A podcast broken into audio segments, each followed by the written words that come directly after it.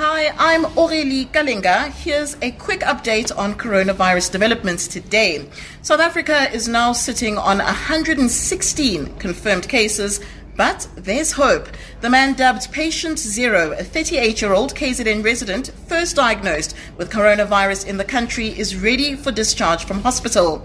Government warned today that it's a criminal offense to refuse isolation if you're diagnosed with COVID 19.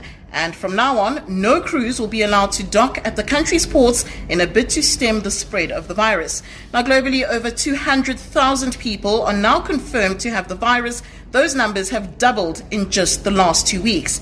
To deal with the large volumes of calls, the NICD has added two more phone lines to ease the pressure.